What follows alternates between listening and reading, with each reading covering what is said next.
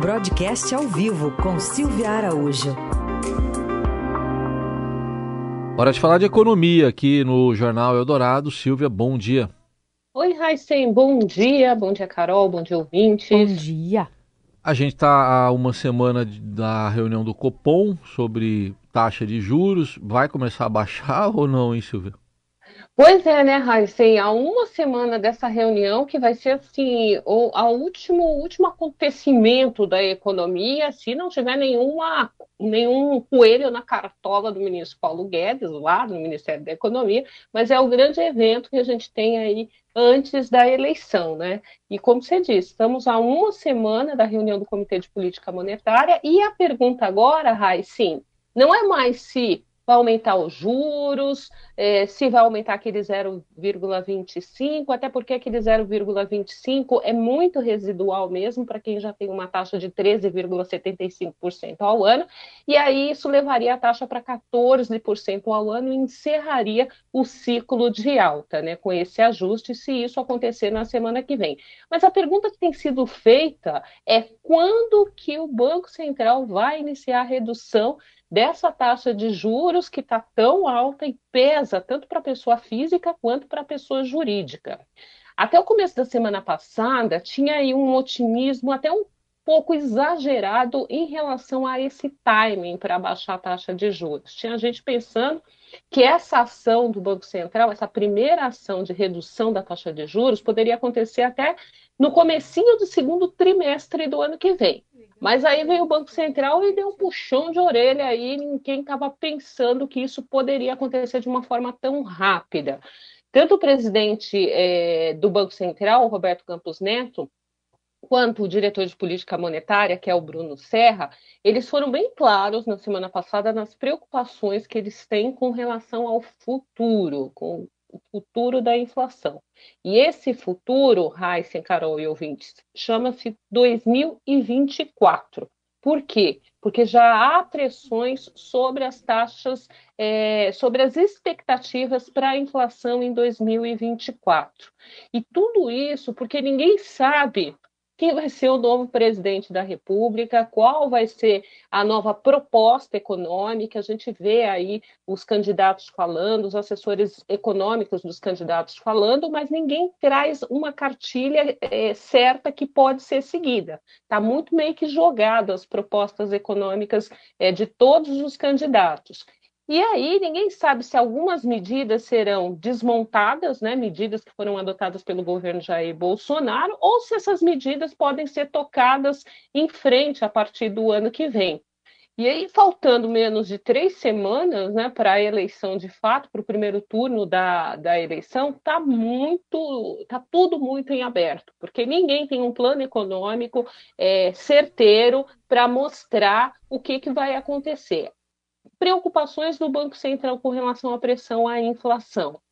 Como é que vai ficar a questão do Auxílio Brasil? Se o eleito vai continuar com esse Auxílio Brasil de 600 reais, a gente lembra que na PLOA esse auxílio é de 400 reais, então precisa arrumar fontes de financiamentos para tocar esse programa de 600 reais. O presidente Jair Bolsonaro chegou a falar de um bônus de 200 reais para quem conseguir emprego. Ciro Gomes tem aquela proposta dele de um, de um, de um auxílio Brasil de, de mil reais. O Lula diz que vai continuar com 600, Simone Tebet diz que vai continuar com 600, mas o fato é que não há fontes de financiamentos indicadas no orçamento para bancar esse auxílio. E esse auxílio, é, de certa forma, esse poder de compra, ele tem aí um certo peso sobre os indicadores de inflação porque com esse dinheiro no bolso as pessoas consomem e se você é, não tiver ali os produtos, né, o equilíbrio da oferta e da demanda, você pode ter um pouco de, de da inflação um pouco é, desregulada, se você não tiver produtos para atender todo esse pessoal que é uma massa que passa a consumir um pouco mais. Além disso, a gente tem a questão da zeragem dos impostos federais sobre os combustíveis, que a gente também não sabe se isso continua ou não no próximo governo, a depender de quem vença a eleição. Para esse auxílio de 600 reais, como eu falei, não tem dinheiro no orçamento. E aí, com relação a, a, aos impostos, a gente também sabe que o governo não pode abrir mão de arrecadação até se ele quiser pagar os 600 reais. Então, é aquela. Lembra daquela história lá do biscoito? É, é mais gostoso porque é mais fresquinho, é mais fresquinho porque é mais gostoso. É mais ou menos é, essa história, ou quem nasceu primeiro, o ovo ou a galinha. Então, você não pode fazer uma renúncia fiscal é, isentando impostos, porque isso vai bater na arrecadação, e para você fazer qualquer programa aí por exemplo, de transferência de renda, você precisa de uma arrecadação mais robusta para você tirar parte dessa arrecadação para pagar esse programa de financiamento. Então, está tudo isso muito nebuloso. O Banco Central olha para todas essas premissas quando ele vai decidir a taxa de juros, e quando ele olha lá em 2024, ele tem que ter pelo menos um pouquinho de percepção ou previsibilidade do que vai acontecer ao longo do ano de 2023. E 2023, pelo menos só nessas, desses dois pontos que eu acabei de falar agora, está bastante nebuloso para o Comitê de Política Monetária começar a pensar, ou pelo menos sugerir, que vai baixar as taxas de juros em algum momento do ano que vem. Vai baixar? Vai, mas o timing o Banco Central só vai dar um pouquinho lá para frente. E a expectativa é terminar o 2023 né, numa taxa aí ainda de dois dígitos, ao redor de 11%. Em algum momento ele vai começar a fazer o processo de redução da taxa de juros, mas aquele comecinho de segundo trimestre, né, como o pessoal estava é, achando que poderia acontecer, isso só se ele tiver aí um pouquinho mais de de previsibilidade de que em 2024 a inflação, enfim, chega na sua meta. Silvia, para a gente concluir, ainda que você falou aí dessa analogia do biscoito, né, da galinha, e quando se fala de ano velho e ano novo, o que, que a gente pode esperar sobre os números da economia? Olha, deve ficar assim num feliz ano velho, né? Os números da economia, porque para esse ano de 2022 a gente até que pegou um pouco de tração, né, Carol?